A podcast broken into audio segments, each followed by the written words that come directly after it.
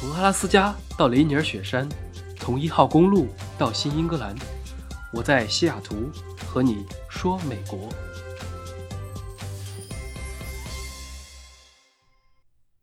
Hello，大家好。最近一段时间啊，有个朋友和我聊起，问要不要组团搬到别的地方去。反正也是在家办公，在哪办不是办呢？还不如换个地方爽一爽。自从疫情以来，感觉有这种想法的人不少。西雅图还行，尤其是硅谷那边的人就比较躁动了。最近好多湾区来的人搬到了西雅图，搞得东区差不多的房子都在涨价，几个人抢一套，动不动就加价百分之十几、二十成交，非常的疯狂。因为一般从硅谷来西雅图，工资不会降，但同样品质的房子大概可以打六到七折。所以很多人搬过来，还有更多的人，他们考虑搬去德州。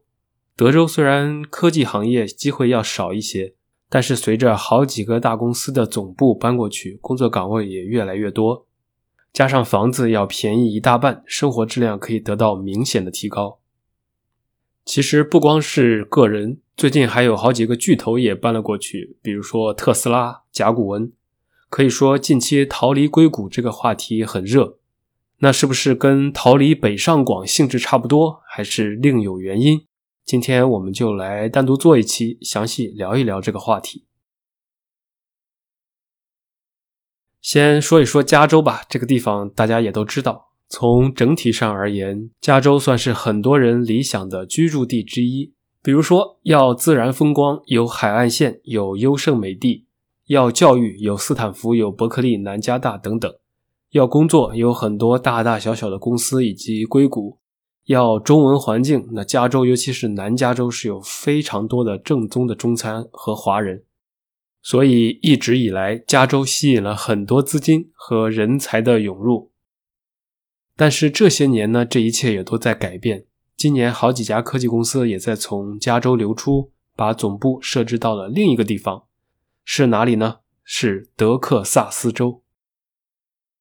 根据去年美国人口普查的数据，大约有六十五万人认为他们受够了加州，想搬到别的地方去。其中，按照统计，里面最受欢迎的目的地也是德州。这种内部迁移的趋势其实比较复杂，有各种原因来交错。但是值得注意的是，今年德州的迁入步伐确实变快，一些知名度很高的人和公司正在走向德州。我们可以简单看一下。先是今年七月份，埃隆·马斯克宣布将在德州的奥斯汀建立特斯拉全美最大的工厂，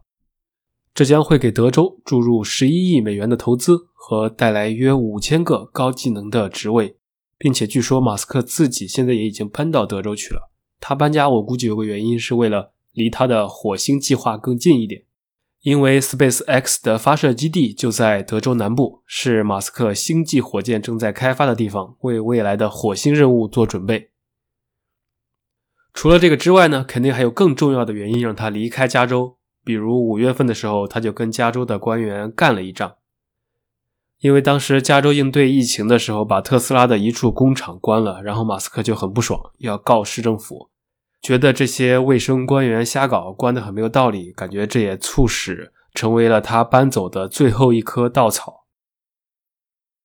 虽然后来官员上电视解释了一下为什么这么做，但是马斯克直接回复了一条已读，这就相当于在翻白眼嘛。所以我猜就这么闹翻了，就走了。再之后还有惠普，大家都知道这个公司基本上算是硅谷很多科技巨头的爷爷辈的企业了，成立的很早。他也宣布搬到了德州的休斯顿，现在正在建园区。同样，还有数据库软件的巨头甲骨文也刚刚宣布将其总部搬到奥斯汀。他们觉得这样能让员工在工作地点和形式上更具灵活性。所以，为什么德州更具有吸引力呢？我们可以从两方面来看。第一个，如果从公司本身的角度，德州好像也没有太大的优势。两个地方的公司税是差不多的，但是从员工的角度来看，区别就大了。在加州，如果你是高收入者，那个人所得税方面，除了美国统一的联邦税之外，还有大约额外的百分之十三的州税。但是德州的州税是零，也就是说，如果搬到德州并且不调整工资的话，在公司支出不变的前提下，员工相当于马上加薪了百分之十。另外，不管是在中国还是美国，房价都是很多人最头大的事。加州的话，从旧金山到硅谷这一条线，依托着大型科技公司带来的高收入福利，房价基本上是全美国最高的地方之一，内卷也比较严重。大家不要觉得只有国内内卷，美国也是，尤其是在美国的华人之间，大家都想拿更高的收入买更好的房子，然后小孩都去上私立等等，也是有各种比较的情况。那一百美元在硅谷买个小黑屋，在德州可能就可以买一个五百平米左右的豪宅了。另外，政治上，加州越来越左，民主党的大本营带来了很多华人不喜欢的政策，比如说各种教育不公啊、男女同厕、大麻合法、偷盗九百五十块钱以内不算重罪等等，还有城市涌入大量吃福利的流浪汉，造成了不少的加州人很不爽。德州虽然是共和党的州，但是一般搬过去的人也不太会去大农村，都是去达拉斯、休斯顿、奥斯汀这三个德州的大城市，因为这些城市的教育人口、城市环境都还是可以的。于是就既不像加州那么左，也不像村里面那么保守，就还算比较正常。那有些人可能会说，刚才说的这两个原因——税收啊、房价啊、政治啊。其实一直都这样，为什么之前没有这么明显，今年反而更显得突出呢？那就不得不说，今年还有一个最大的变化和驱动力，那就是疫情了。今年不同于传统行业，大科技公司办公都比较灵活，纷纷推出了居家办公的政策。至少到目前为止，我知道的，谷歌和亚马逊都可以在家办公到明年的夏天。微软发布了一个混合办公的通知，相当于即使复工之后，员工也可以灵活选择，比如说每周一半时间在家，一半时间在办公室。还有一些公司甚至推出了，如果你愿意，也可以一直远程办公的这么一个政策。我估计这些公司一开始也担心居家办公后，大家在家里面划水，一会儿去吃个东西啊，一会儿去看会儿电视，一会儿去干点别的，影响工作效率。但是发现最后好像并没有，工作还在正常的推进，公司那边呢反而省了一大笔的运营费用，像水电气啊等等。于是很多公司的财务官认为，在家办公和混合办公的方式是可行的。在这种现实情况下，对于员工来说，如果可以长期在家办公，也就没必要花这么贵的钱，非要待在贵的地方生活了。你想一下，如果拿着一线城市的工资，在一线城市的企业，但是去三线城市里面生活，不是更爽吗？另外，美国的资源没有那么的集中，不像北上广深集中了国内主要的大公司和工作机会，以及教育和医疗的机会等等。美国虽然有一定程度的集中，但是相对来说还是要分散一些的。因此，综上所述，正是由于这几大原因——税收、文化、政治和疫情，导致了这一波迁移。说完了原因，你可能接着马上会有下一个疑问：美国那么多的地方，为什么德州涌入了这么多？这就不得不提德州的特点了。我个人还是很喜欢的。很多人，甚至很多在美国的人是没有去过德州的，这样也就容易对他有一些固有印象。比如说，最大的一个印象就是地大物博，但是也比较土，大农村，工作机会相对较少。这个我没去德州之前也是这么认为，但是如果你在休斯顿、达拉斯或者奥斯汀生活过，可能就不会这么说了。这三个城市构成一个三角形，达拉斯在北边，奥斯汀在左下角，休斯顿在右下角，都是三四个小时左右的车程。先说达拉斯吧，像 Plano、Frisco 这些卫星城都是达拉斯很好的社区，华人也多，各种满分的学区一大片，生活非常的方便。DFW 机场也有北京和上海的直飞。休斯顿，如果大家看 NBA 火箭队的外景那种拍摄，也看得出来，市区里面是高楼林立的。让我印象最深的其实是休斯顿的中国城，不像美国很多城市所谓的中国城，其实就是几个小的购物广场，那休斯顿真的是一整条长长的街，非常的干净，规划的也很好，然后什么都有。奥斯汀这个地方虽然城市要比刚才两个要小很多，但是大科技公司在这里几乎都有办公室。曾经的德州最早以能源和石化著称，是美国最大的能源州，因为它的石油和天然气产量比较巨大，占全美产量的大概三分之一左右。但是这几十年以来，德州推行经济多元化的政策，他为了吸引高科技产业，州政府也非常的给力。德州的州长经常怼美国的总统，那个州长也是非常的刚，很有个性，也吸引了不少粉丝。除了我开头提到的特斯拉和甲骨文之外，奥斯汀现在这个小小的城市里面已经有超过两千家高科技公司和创业公司云集，再加上依托着 UT 奥斯汀这个很好的大学，现在江湖人称“硅丘”，丘陵的丘。直接来对标硅谷，而周边的城市也是，比如说给大家说个冷知识：贸易战之前的时候，中国的华为和中兴这两个公司在北美的总部其实就在达拉斯，丰田的美国总部也搬了过去。那休斯顿地区更是已经发展成为了全美乃至全球最大的医疗培训和治疗中心，像著名的安德森癌症中心，基本上算是全世界排名第一位的地方了。所以，德州其实是要医疗有医疗，要教育有教育，要工作也有工作。对于中国人也是，这些年在德州定居的中国人，不管是学生还是家庭，都越来越多了。这是第一条。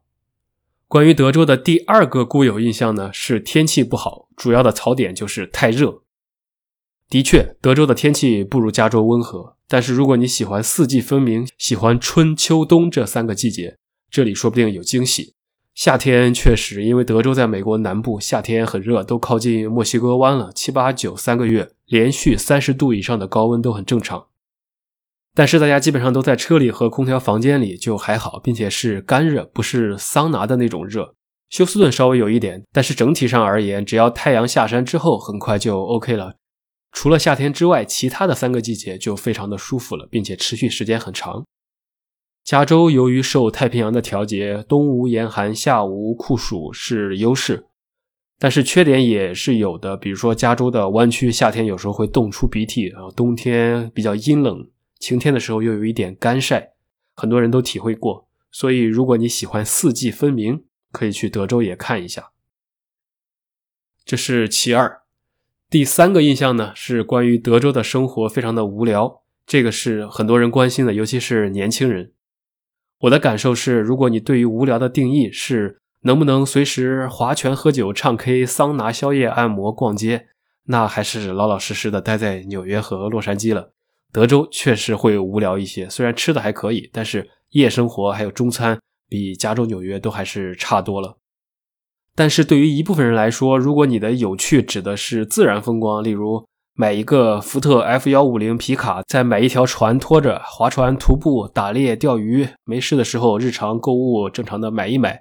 那德州也可以变得很有趣，并且完全不用担心油价，可以开着你的大排量肌肉车到处浪一浪，喝酒吃肉，参加音乐节。奥斯汀被称为现场音乐之都，著名的 SXSW 西南偏南多媒体艺术节每年的三月就很火。本来他的构想是世界上最大的音乐节，现在还综合了新科技、交互多媒体和电影主题，就变得更加的一票难求，吸引了 N 多人来参加。西南偏南这个节日的存在，甚至让 CES 的光芒都暗淡了很多。这是关于德州的生活方面。所以说了这么多，相信大家对加州和德州的对比有了一些了解。说完优点呢，缺点也一样，德州的缺点也是不少的，比如说。下面几个：第一，如果你不会开车或者不想开车，只想坐公共交通，那可能有一点问题。德州的公共交通很少，高速属于又大又宽，油价全美最便宜，所以是最适合开车的。但是开的也比较猛，所以怕开车的人可能需要三思一下。第二个就是不爱晒太阳、怕热的，估计夏天会不爽。这种情况，你其实可以选择来我这边的西雅图啊，就夏天完全不热。第三种呢是特别潮流的、非常精致的，比如说每天在小红书打卡的人，那还是考虑考虑去纽约吧，可能适合的地方更多。所以德州就是这么一个各有利弊的地方。如果是我，我现在待在西雅图是因为机会更多一点，更方便搏一搏单车变摩托。但是如果以后更稳定了，不考虑跳槽了，还有很多人成家立业有了小孩之后，我觉着德州反而是一个非常适合生活的地方，居住的质量也高，房子也大，然后小孩的教育也都非常的好。另外一个我考虑的个人也比较喜欢的一个地方叫做尔湾，在洛杉矶的南边。说实话，我个人也不是喜欢硅谷或者说北加，所以德州和尔湾可能会是我以后会考虑的两个地方。就现在整体而言，在美国的华人大概有五百五十万人，数量还是很多的，分布在各个城市，所以基本上哪哪都有，大家的选择也越来越广，动来动去都很正常，不是一成不变的。这些年还有海归回国的也越来越多。回国几年之后又归海回来的也很多，只要你有竞争力，可能这个世界上唯一不变的东西就是变化吧。好了，这期就是关于美国版的《逃离北上广》，跟中国的国情还是很不一样的。美国的城市差距没有那么的大，所以其实不太存在“逃离”这个词，因为从加州去德州的人多，从德州到加州的人也很多。都是在互相的流通中，也没有户口这个概念，所以一直不是一个单向的门。美国和中国也一样，人和钱也在不停的流动，相信双向的门还是打开的。时间就差不多了，感谢大家收听本期的节目，我们过一会儿再见。